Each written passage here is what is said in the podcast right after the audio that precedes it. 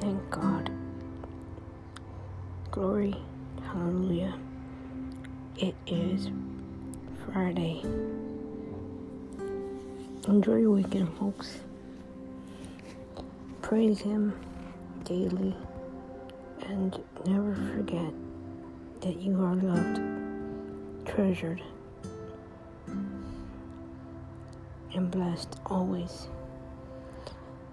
Abba Father, thank you for another great week. Thank you for everything that has gone on around us, even if we don't understand half of it.